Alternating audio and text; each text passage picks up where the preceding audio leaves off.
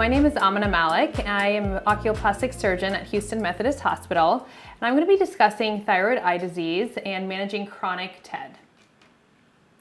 So let's start with a brief review of Rundle's curve. So this was a curve that was made to help us better understand the disease course of thyroid eye disease. These patients typically follow two curves in this disease course where they have an active phase during which time they tend to have more inflammatory signs um, and symptoms. And after this, it tends to burn out and reach what we call the stable or inactive or chronic phase. Um, a lot of different terminology for how you want to call that stable phase. This disease can be further classified with a variety of classification systems. And why do we need these classification systems? Well, they help us to first make a diagnosis. They also help us with assessing disease severity, which will then help guide our, and formulate our treatment plans. And really, an ideal classification system really should look at both the severity of the disease as well as the inflammatory activity of the disease. There are several classification systems that have been described for thyroid eye disease, including the NOSPECS, the Clinical Activity Score, the VISA, and the EUGOGO Severity Scale.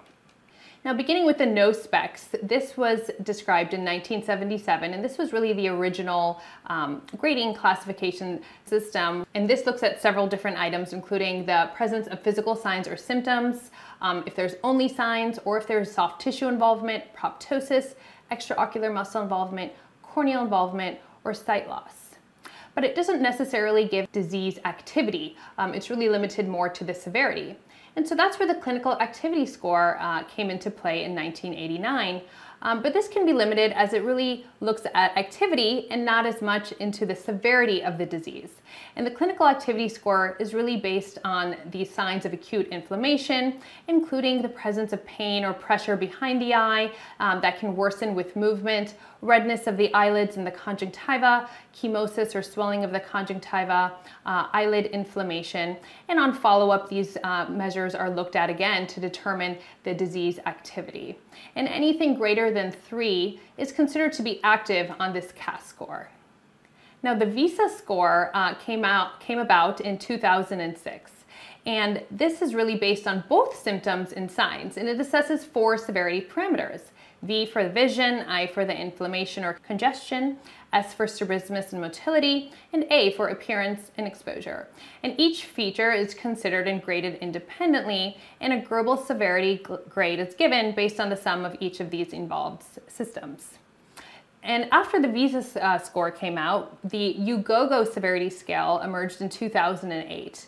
And this really uh, was to help manage our patients with Graves' orbitopathy uh, and classifying them both uh, based on disease severity um, and looking at things such as quality of life and vision loss, and is classified as either, either mild, moderate, severe, or sight threatening, taking into account all of those things.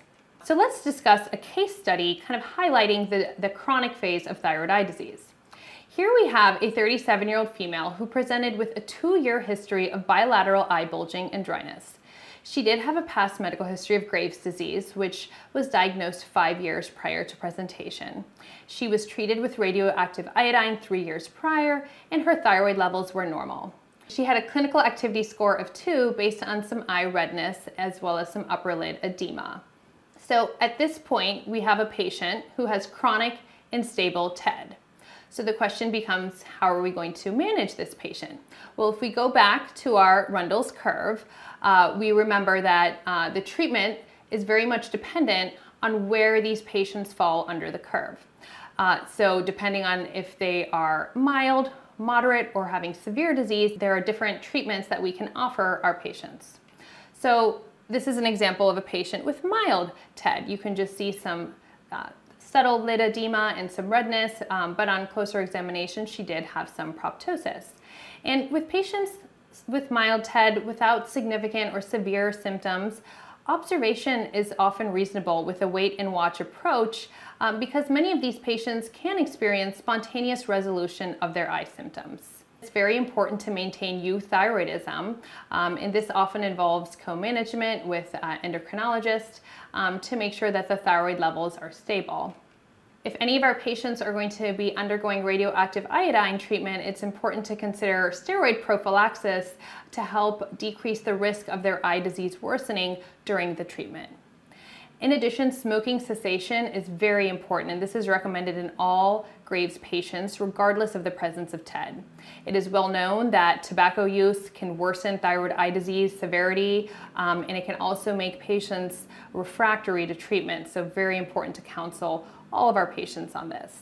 Symptomatic management is also very important. Um, frequent use of lubricants, artificial tears, as well as nocturnal gel uh, or eye masks can be useful in these patients whose eyes don't close, where they have lagophthalmos, which can worsen their dry eye symptoms. Cholesterol management. So there is emerging data in terms of cholesterol management in TED in retrospective analysis that has shown that the use of statin can decrease the risk of TED in newly diagnosed uh, patients with Graves' disease.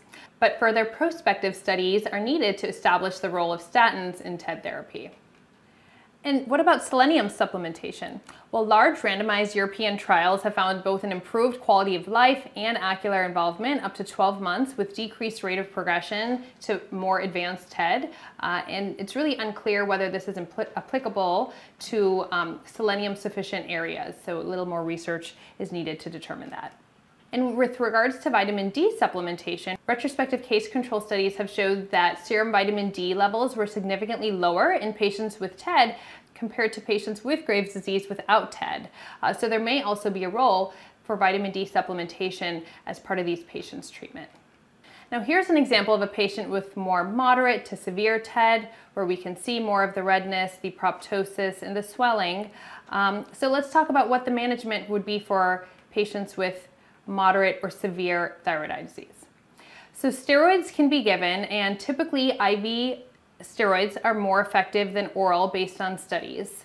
Um, there are side effects that need to be considered when we're prescribing patients steroids. Studies have shown a significant decrease in the clinical activity score with use of IV steroids, but not as much of an improvement as seen in patients' ocular motility, double vision, or proptosis. Now, steroid sparing immunosuppressants can also be used um, along with the steroids, and this can decrease the amount needed. And this has shown superior outcomes than steroids alone. Um, but this has not shown to have significant effects on proptosis and or double vision. Now, orbital radiation in combination with steroids can be particularly useful for ocular motility problems and double vision, but not proptosis, and studies have really shown mixed efficacy. Now, there are several biologics available for patients with moderate or severe active TED, and this includes rituximab, tocilizumab, and teprotumumab, but these, um, the rituximab and tocilizumab are off-label, whereas teprotumumab is an on-label agent. So rituximab is a monoclonal antibody that targets CD20, and this is given via two infusions, uh, 1,000 milligrams every two weeks.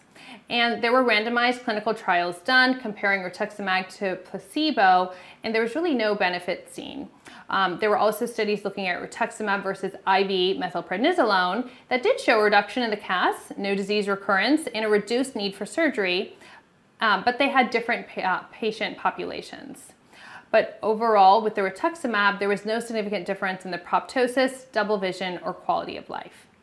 Now, tocilizumab is a monoclonal antibody targeted against the interleukin 6 receptor. And this, we have data based off of a randomized clinical trial out of Spain. In, in this study, improvement of proptosis in a CAS score of less than 3 was not significant at 40 weeks follow-up. So um, no significant long-term improvement in proptosis, double vision, or quality of life um, shown here. Now, teprotumumab is the first and only FDA approved treatment for patients with TED, and this targets insulin like growth factor 1 receptor and it blocks its activation signaling.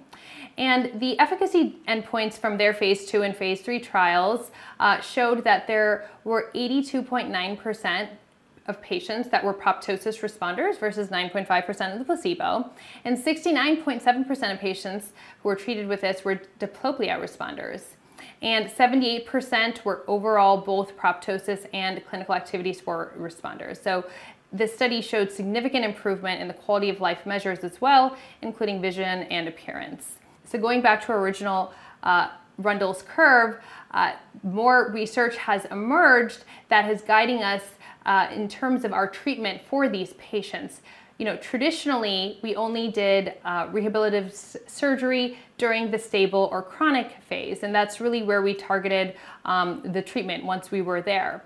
But research has shown that there is actually insulin like growth factor overexpression found in the non inflammatory fibrotic uh, phase of TED, suggesting that there is still ongoing potential um, inflammation even during the later phases of this disease. And this led to the FDA label uh, being expanded for teprotumumab to be uh, a treatment option for patients with TED, really regardless of their disease activity or phase. Now, when it comes to teprotumumab treatment, patient selection is very important. Uh, there are several things to be aware of, including hearing impairment as a potential adverse effect. So, generally, pre-treatment baseline audiograms are performed in these patients, and uh, prescribers can consider repeating this testing mid and post treatment or if new symptoms develop. Additionally, uh, prescribers need to be careful in women of childbearing age as contraception is required during and for six months after treatment. And menstrual irregularities have also been seen in patients undergoing treatment with teprotumumab. Patients who are pre-diabetic or diabetic, uh, it's important to check a baseline hemoglobin A1C and perhaps considering delay of treatment if it's greater than 9. Important to counsel these patients about glucose monitoring as hyperglycemia is a known risk um, and educating them on the symptoms of hyperglycemia so they can uh, be aware of this potential side effect. Now, um, other side effects were also seen in the studies, including muscle spasms, nausea, alopecia, diarrhea, fatigue. Uh, we talked about the hyperglycemia and hearing impairment, dysgeusia, headache, and dry skin. Um, most of these symptoms were mild and manageable, and the majority of patients did complete the therapy despite the presence of side effects. Uh, but again, important to discuss with our patients when uh, selecting teprotumumab as our treatment option. Also important to exercise caution in patients with inflammatory bowel disease or Crohn's disease or ulcerative colitis. As we know, uh, therapy with this drug can exacerbate that disease. So getting back to our patient with the chronic inactive TED with a CAS of 2, she did undergo treatment with eight infusions of teprotumumab, and this is her after where you can see um, quite significant improvement, a four and five millimeter reduction in proptosis. Her CAS score improved. She had resolution of the lid swelling. Um, her conjunctival redness had resolved. Uh, so she was quite happy uh, after this uh, course of therapy. Now, when we talk about surgical treatment, um, this is still an important um, option for us for patients who have thyroid eye disease. Uh, and typically, this involves uh, three different types of surgeries, including orbital decompression, strabismus surgery, and eyelid surgery.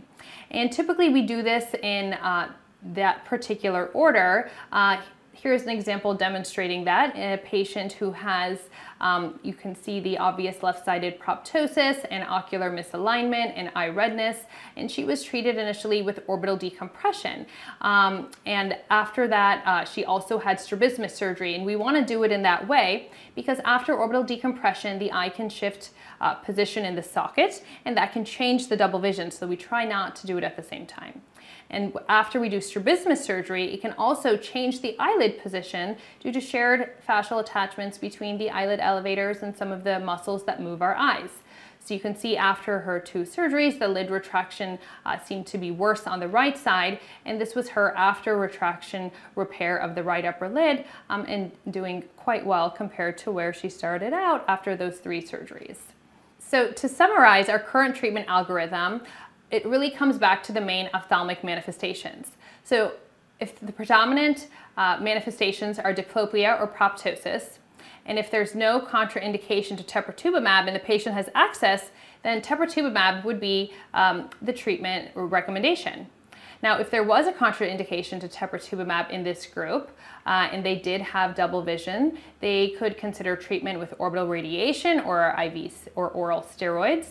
Uh, if there was no evolving double vision, they could consider treatment with IV steroids uh, with the potential addition of mycophenolate. Now, if the main ophthalmic symptoms are more inflammatory in nature, uh, and if there's no contraindication to IV steroids, uh, then treatment options could include IV steroids with mycophenolate or teprotumumab. And a lot of this is going to depend on access, um, insurance approval, and discussion with our patients about the options. Um, now, if there is a contraindication to IV steroids, uh, the choice really is also going to depend based on the adverse effects and access to therapy, and those options can include teprotumumab, tocilizumab, or rituximab. Thank you.